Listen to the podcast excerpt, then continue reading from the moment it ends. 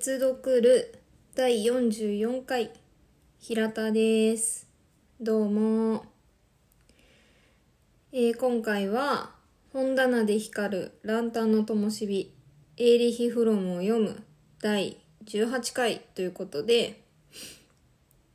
えーエーリヒ・フロムの悪についてという本と愛するということという本を前回までで通読してきましてで今回、えーこの2冊を踏まえて、えー私平田なりのうん閲読る 読むことを超えるような超えられていないようなそんな考察をやりたいと思います。えーもう悪についてがだいぶ遠い昔になっておりますので、あの、ちょっと、まず最初に2冊の、あの、振り返りを簡単にやってからやっていこうと思います。悪についてですが、えーこの本は、まあ、あの、この日本訳、日本語訳の題名の通り、悪というものは何かという問いを、まあ、スタートとして人間の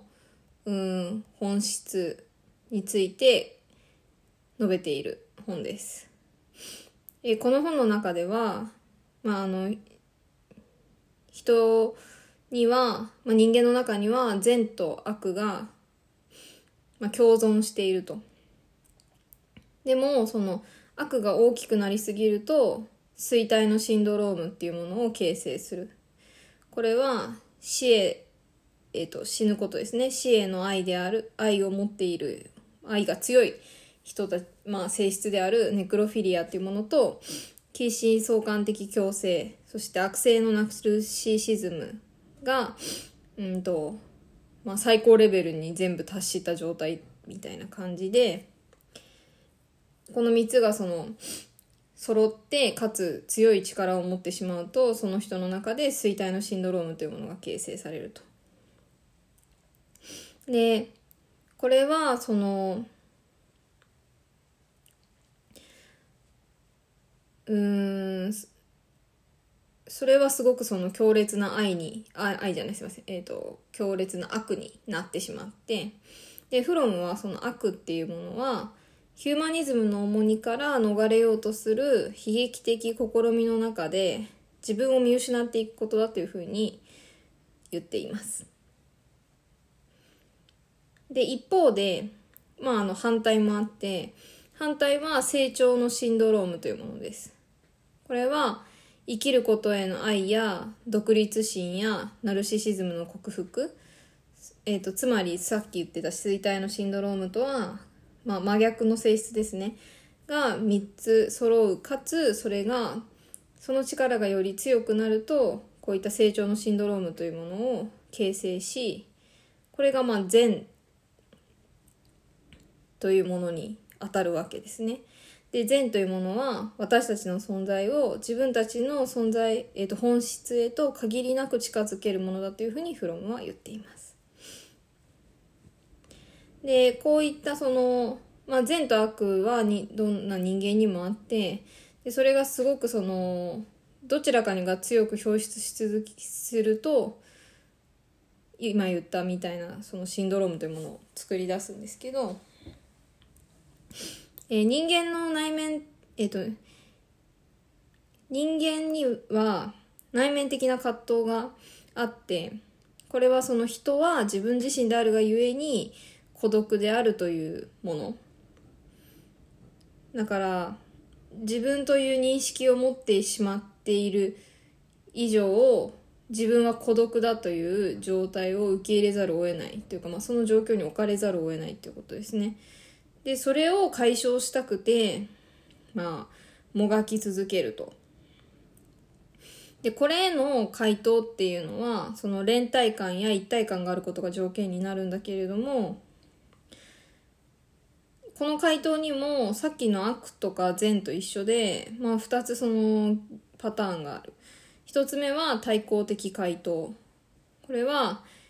うんまあ、衰退のシンドロームに近くててかまあ似てますねきっと、えー理性や自意識を捨てよう。その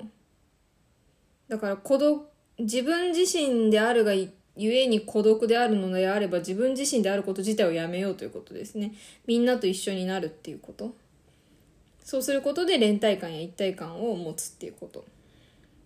もう一つは全身的回答。これは人間的力を最大限発達させることで新たな調和を見出すということです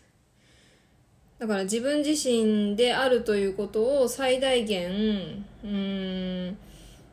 豊かにしていくっていうのかなっていうことでそうすることによって逆に孤独というものと調和しようという考え方になるかなと私は考えています。で悪と善悪と一緒でこれは人はあ人間は対抗もするしかつ前進もするんですね。である程度その人の中でその、まあ、両方の性質が人間にはあるからこの両方の性質のバランスが取れていれば人間には選択の自由があるというふうにフロムは言っています。ただこの自由っていうものは与えられるものではなくってある制限の中で洞察力と努力によって手に入れられるもの。で精神的な強さと自覚があれば選択肢を持つことができる。これはまあスピノザの引用だったんですが分かりやすいかなと思ったのでここでもう一回言いました。これがその悪についてっていう本のまあすごいざっくりとしたまとめっていうかサマリーになります。なのでこの本の中ではその悪について悪というものをすごくあの細かく説明しましたがそういったもの悪というものがどういうものかということを認識した上でそしてそれが私たち人間の中にあるということをまあ認めた上でそれでもなお善としての生き方を選ぶにはどうしていくのかっていうことについて書かれていました。もう一冊の方の愛するということっていうのは、まあ、直近でやったんでまだ新鮮かなと思いますが、えっ、ー、と、愛は人間の実存の問題に対する答えだというふうにフロムは最初に定義、まあ、定義というか、うん、なんていうのかな、提唱を行って、で、愛っていうのは能動的な活動なんだと。でこの能動的な活動っていうのは、与えるということなんだと。また、その成熟した生産的な能力というふうに愛のことを言っています。で、この能動的活動は、配慮と、まあ他人ですね。他人か相手への配慮と責任、尊重、そして知、知識の知ですね。に支えられているというふうにフロムは言っています。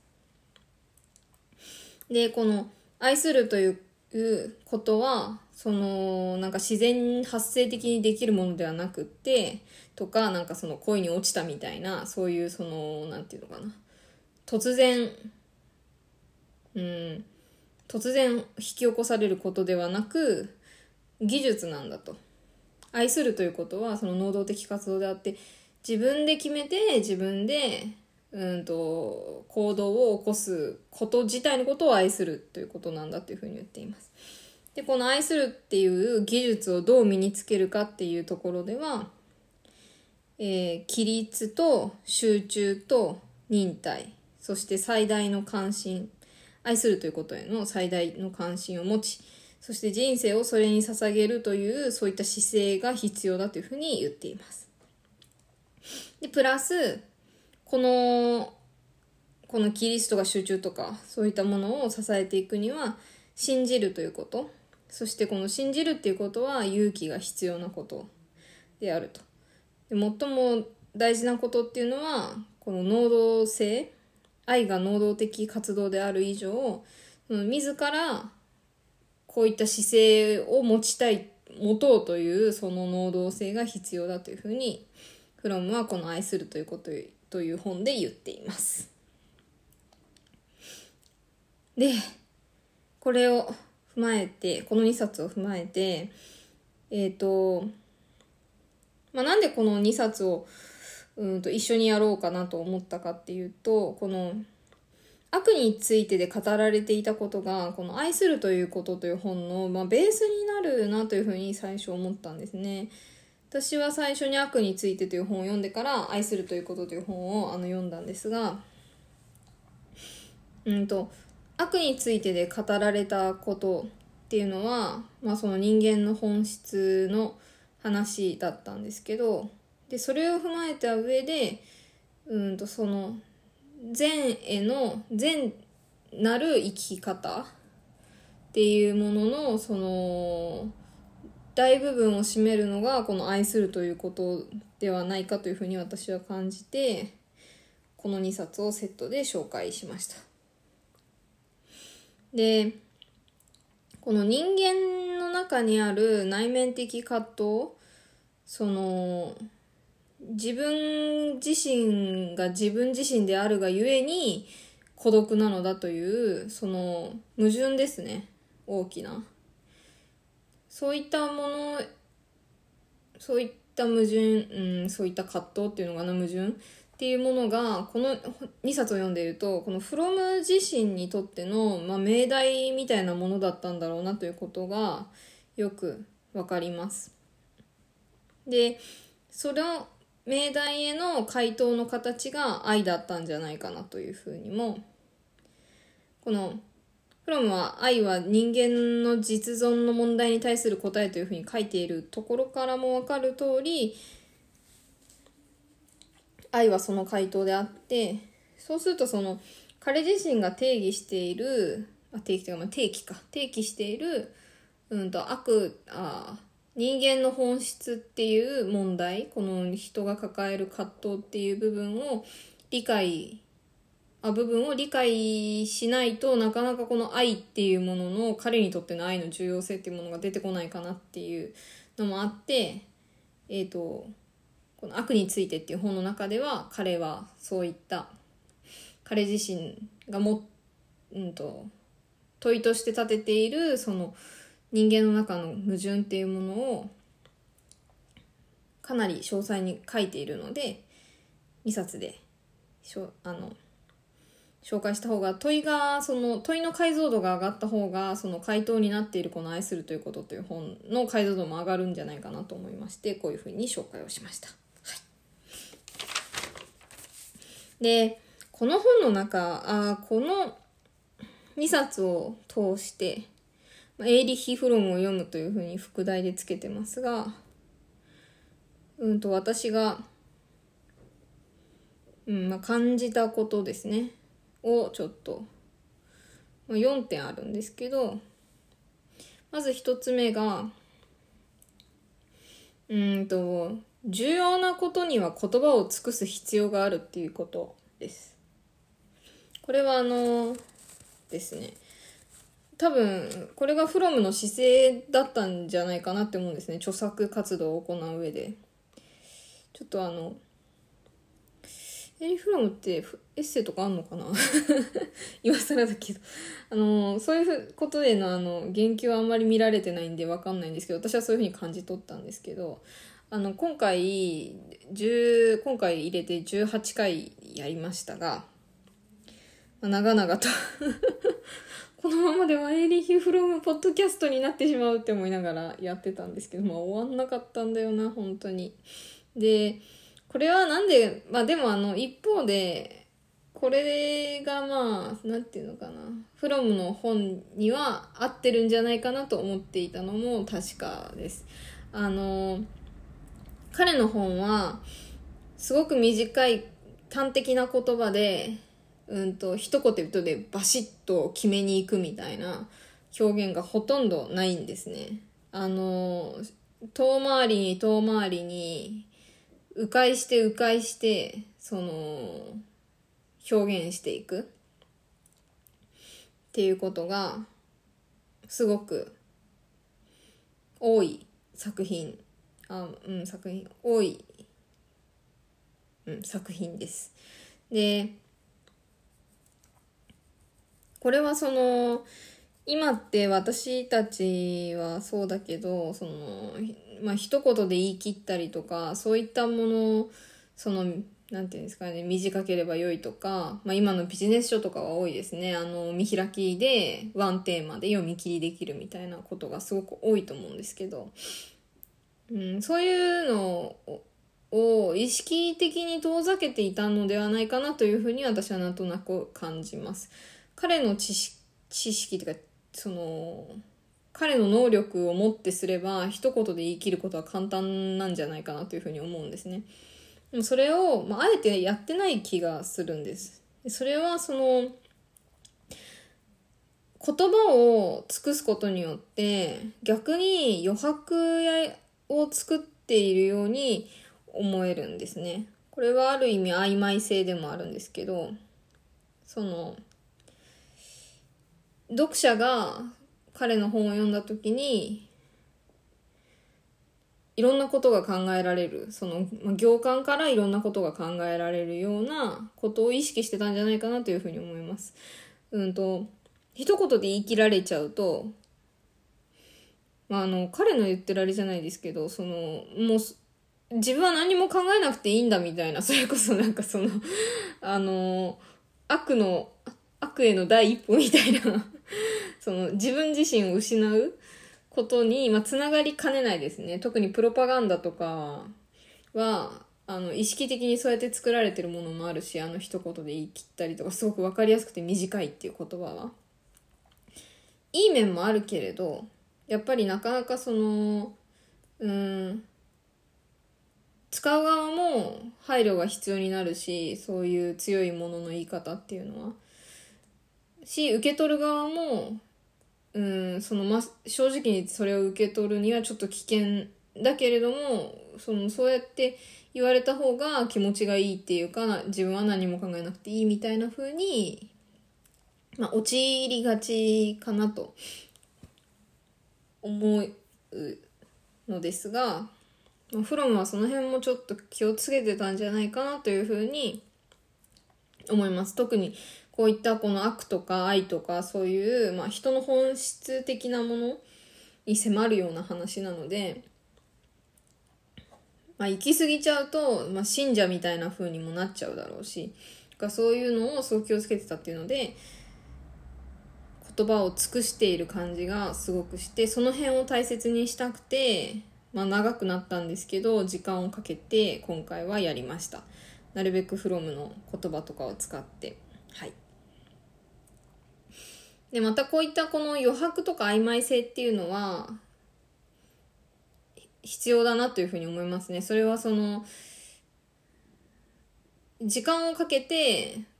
生まれるものなので、その時間に現代社会は耐えられないかもしれないけど、やっぱり耐えるべきだし、それは。あの、時間をかけなければわからないことっていうのが、やっぱり世の中にはたくさんあると思っているので、個人的には。だからそういったものを生み出すためにもその言葉を尽くして時間をかけてかつそういったことがあることによって余白が生まれるのででその余白の中で私たちは自分の生活とかいろんなことをと踏まえて考えられるっていうことがあるんじゃないかなというふうに思います。で2つ目はえっと、愛や悪といった大きな概念っていうのは自分の問題である。そしてそれはその人生そのものなんだっていうことをうんうん実感じゃないけどなんていうのかな。うんそういう考え方の入り口に立てる立てた本だなというふうに思います。実際その悪とか愛とか、まあなんかそういう善、いいとか悪いとかって、まあ、日常生活的に使う時もあるし、何か本で読んだりとかそういうこともあるけど、言葉が大きすぎて遠いっていうのはちょっとあると思うんですね。私は実際にありました。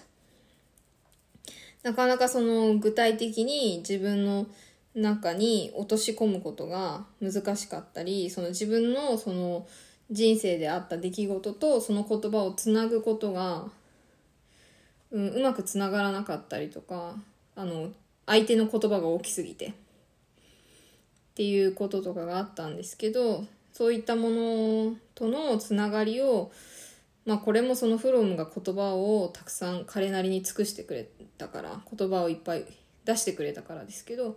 そういったその言語彼の言語化の活動によって自分の中の体験も言語化されるようなになったなったっていうかまあなる入り口になったなって思います。この先をやるのは自分なんだけどそうこの先をやるのはあなたなんだよって言ってる本だと思うんですけどそういったことがあのすごく大きな言葉が近くなるなったなというふうに思いました。で3つ目がこれすごいなんかいいなって思ってるんですけど彼の話はその理論と行動が両輪であることを常に求めてるように感じるんですね。そのまあ愛の修練の話でどうやったら愛の技術は身につけられるのかみたいなこともありましたけどうんと知識として知っているっていうこととじゃあ実際にどう行動できるかっていうことを両輪で回そうっていう感じがすごくします。その机の上で広げられる理論じゃなく理論だけではなくてじゃあ机の外で何が起こってるのかっていうことと机の上をつなげようっていうそういう、うん、なんていうのかな。うん。彼の強い気持ちというかそれは多分彼自身がこうやって本文章を書いたり哲学をやったりでもその中で冷戦があったりとかそういう世界の大きな変動があって、うん、彼自身がそういったその自分がやっている活動に無力さとかを感じていたからかもしれないかなとも私は思ったんですけどそういうその学問っていうのかな？学問と社会をつなごうっていう感じがあってまあこれはあの私の個人的な考え方ですが理論と行動っていう、まあ、行為っていうのは、まあ、常に両輪であるように心がけるべきだと思うんですね。あのそれが完璧にできることはほとんど不可能に近いとは思うんですけどそれでもやっぱり私はすごく本を読むのが好きなので本を読んでいますが よく読んでいますが一方でどこかに行ったりとか人に会ったりとか、まあ、こうやって喋ったりとかそういったこともあのなるべく時間を取るようにしてるんですね。それはそのうん知識と行為っていうのは常にそのお互いに栄養を補い合ってそしてお互いに栄養を送り合ってあの成長していくものなんじゃないかなっていうふうに私は個人的に考えているし自分の経験からそういうふうに思っているからです。っていうのもあってフロムのこういった姿勢はすごくうんうん、なんていうのかな、まあ、信頼が持てるなというかそういううん、あのいいいいっていうのも変だけど。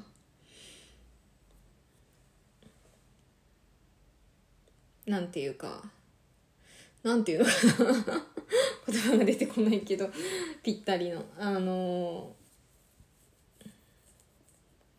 そうですね。こういう姿勢でいろんな本をこれからも私は読んでいきたいなと思いました。改めて。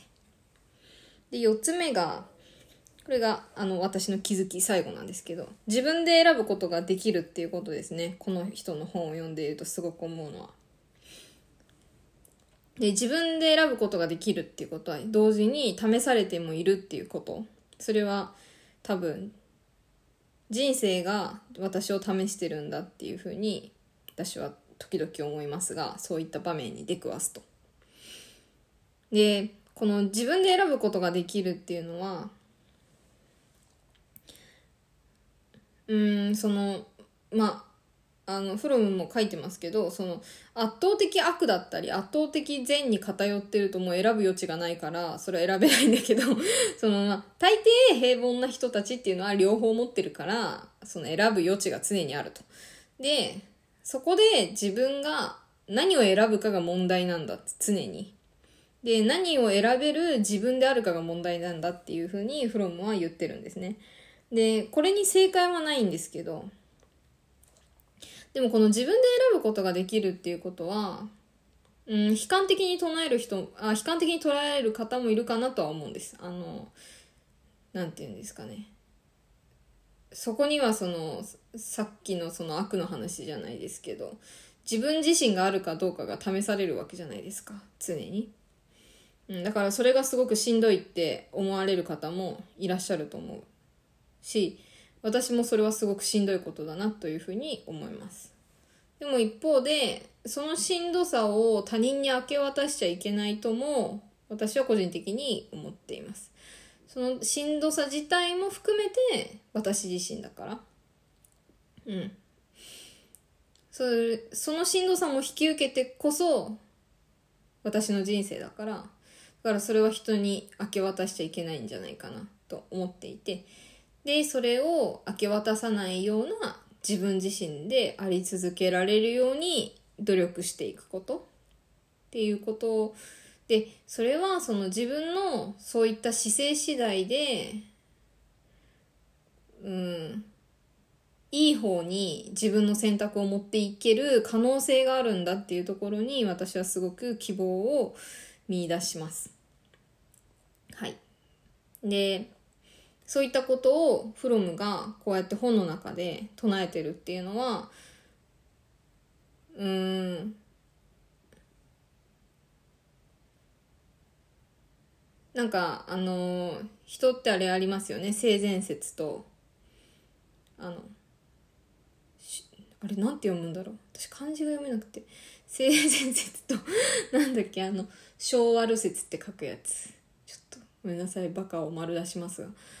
でもなんか私はその選択肢を持っていてその選択肢を良い選択肢を取れるかもしれないっていう可能性を持っているところに私はそのすごくその人間の希望を見出すんですね。なのでまあこれはもう完全に個人的な意見なのでえー、そう思わないっていうのは全然あのなんて言うんですか？人によるんで。あのそうなんていうのかな。そうだよねってあの思わない方がいらっしゃっても全然それはあのおかしなことでも何でもないんですけど私はそう思っていてそういった面ではその私はもしかしたら性善説を信じているのかもしれないなと今喋ってて思いました。ということで。でこのさっき言ってた「フロムの中のそのこの悪についてっていう本の中で言っているその自分自身であるがゆえに孤独なんだということに対してフロムがこれ多分あの最初の方の悪についての本でもあの回でも話言った言葉だと思うんですけどもう一回ちょっと言いたいのがあって、えー、本質をなすものは問題それ自体であり答えを出す必要性そのものである人間存在の様々な形態は本質ではなく、それ自体が本質である葛藤に対する答えなんだ。っていうところが、この本、悪についてという本の中にあって、私はこれがすごく、うーん、この2冊の本の中で最も心に残った部分かもしれないです。これはすごいあの、考え方として難しいかなと思うんですけど、し、私もどこまで自分が理解できてるのかわからない部分もあるんですが、その、問題それ自体が本質であり、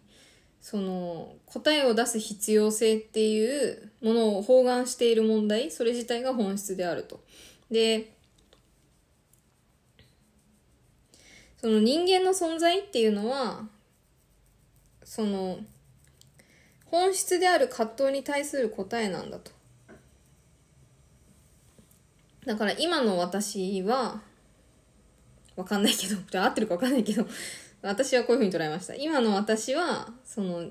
自分が、自分自身であるがゆえに孤独だという、そういう本質っていうか、その問いじゃあこの孤独をどうすればいいんだっていう問いに対する回答は今の私なんだっていうふうに私は捉えました。そういうふうに考えると私はどんなふうにその問いに答えてるのかなっていうふうに今の自分を見られてうんちょっと怖いようなちょっと面白いようなそんな不思議な気持ちになりました。でこれに対してフロムはこの後こういうふうにも言ってるんですね。全身の内的衝動として時々現れるものは新しい解決法を探すための原動力に他ならない。人間はどんな段階に到達しても新しい矛盾が現れるので新しい解決策を見つけるというあ課題に取り組み続ける。この過程が完全な人間になり世界と全面的に一体化するという最終目標を果たす時まで続くというふうに言ってます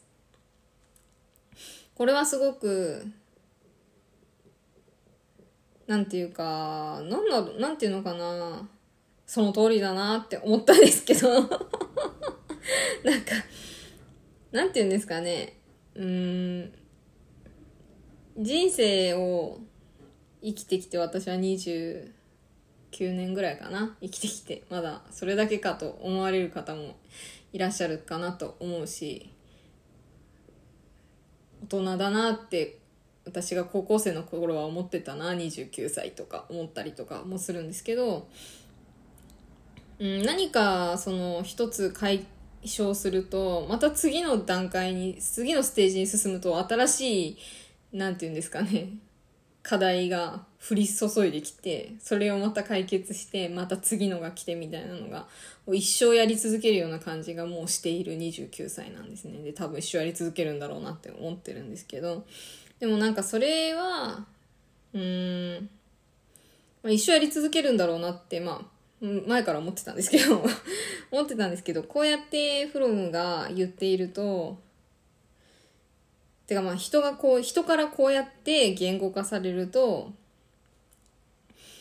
うん、なんかちょっと、やっぱそうだよねって思う気持ちと、まあなんか励まされるような気持ちにもなりますね。常に新しい矛盾が現れてその新しい解決策を見つけるという課題を取り組むことによって課題に取り組み続けることによってもしかしたらそういうふうに取り組み続けることでよによってでしか何かそういった完全的なる人間になる術はないのかもしれないですね。それは悲劇なのか喜劇なのか わからない人によると思うけど。私は結構しんどいなと思いつつも面白いなとも思います。はい。でそれにこのここで書かれてる完全な人間っていう風にフロムは書いていてまあ彼の本を読んでいればねこの完全な人間っていうのはその愛にまあてかなんか独立心があってみたいなさっき言ってた成長のシンドローム的な感じなんですけどでもなんか一方で自分にとっての完全な人間って何だろうっていうふうに考えてみるのも結構面白いというか、うん、自分を知れていいかなとも思います。それは自分にしかないものだから。うん。というふうにも思いました。ふう。で、最後になぜこのシリーズを本棚で光るランタンの灯火という題名にしたかということですが、えー、人生のいろんな場面でいろんな選択肢を示されてそれを選択することがたくさんあると思うんですね。そのまあ常に選択の連続だとは連続なんですが日々でもやっぱり、まあ、強烈なやつとかが来て その、途方に暮れることがあると思います。そういう時に、本棚を見ると、ランタンを手にしたフロムがいるなというふうにこの本を読んでいると思います。うん。フロム自体も完璧な人間じゃなかったと思うし、それはまあ私もそうだしみんなもそうだしまあお互い様なんですけどだから彼の本が正解だっていうことでもないと思うんですね。だし、彼自身も自分の本とかいう自分の考え方が完全に正解だというふうに捉えられることは本意ではないと思うんです。でも一方で、彼がその持っているランタンの灯火、うん、彼がも手にしているランタンは、うん、なんとなくその私がどういうところにいるのかとどういう場所にいるのかとかどういう道をこれから行こうとしているのかとかそういったことを照らしてくれるようなその客観性みたいなものを自分にくれるようなそういうそのうんまあ明かりですね。道をおいおそっち行ったらこんな感じだよみたいな感じで おそっちに行くとこんな感じだよみたいな感じで明かりを照らしてくれているようななんかそんなような気持ちになれるなと思ってこういった題名にしました。本棚にあると安心な本かなと思います、はい、ああということで長くなりましたが今回でエーリヒ・フロムのこのシリーズは終わりです。どうもお付き合いいただきありがとうございました。えー、私の理解不足や知識不足が爆発しておりますので、えー、ぜひ興味を持たれた方は、この本に当たっていただけるのが一番いいかなと思います。うん。まとめの動画とかきっとあるんだろうなこういうこの人も有名だしでもなんかねこういうポッドキャストやっててなんですけどやっぱり幻聴が幻聴に当たるのが一番だと思いますのでもしよかったら本を手に取ってみてくださいまた私の解釈とかがちょっと違ってたりとかもあのする場合もあると思うので。ぜひ気になる方は本を手に取ってもらえればと思います。はい、あーということで「フロム終わりました。次はブックマップでちょっとこの本たちをベースにしてなんかこんな本どうかなみたいないつものやつをやろうと思います。はい。ではああよかった。なんとかたどり着けてよかったです、はい、ではまたね